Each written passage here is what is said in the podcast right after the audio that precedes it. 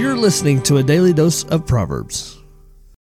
All right, this is Jeff Wilkinson, and today's verse is Proverbs 18:2, uh, which says, "A fool has no delight in understanding, but in expressing his own heart."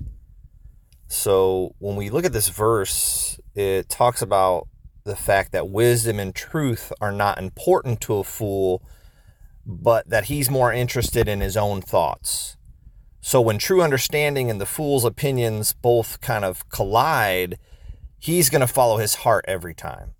The fool loves his own thoughts and his own desires. He wants to tell everybody about them and promote them everywhere. The fool values his opinions and ideas more than truth, and he loves himself, obsessively so. And he always seeks an audience to share those thoughts. So when we look at that and we contrast that with what a wise man and how a wise man thinks, who delights in the law of God more than anything else, the wise man wants to be corrected, rebuked, and taught. He fears his own heart. And that wise man seeks to others wiser than him to be corrected and to be taught and to gain understanding.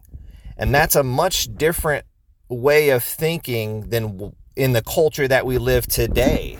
We live in a culture that doesn't recognize God's truth as the most important truth. And today's culture and thinking is so widespread around the world today that it just permeates everything. So think of that. Think of today's culture and, and how they think. So you'll have a, a northern spotted owl that's more important than an unborn children. Sodomy is acceptable lifestyle. Saving a tree in Venezuela is, is more important than saving somebody's marriage. And love is love, despite it going against God's word. And if you disagree with that, that's hate, and hate is wrong. Well, unless it's against Bible believers. Uh, pornography is art. Islam is a peace loving religion. And children can make their own choices. Even to divorce parents, change their sex, uh, become a toaster if they want to. And the greatest love of all in today's culture is loving yourself.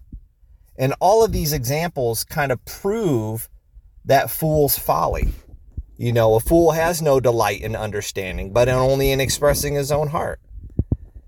And this is not education. This is not instruction or training.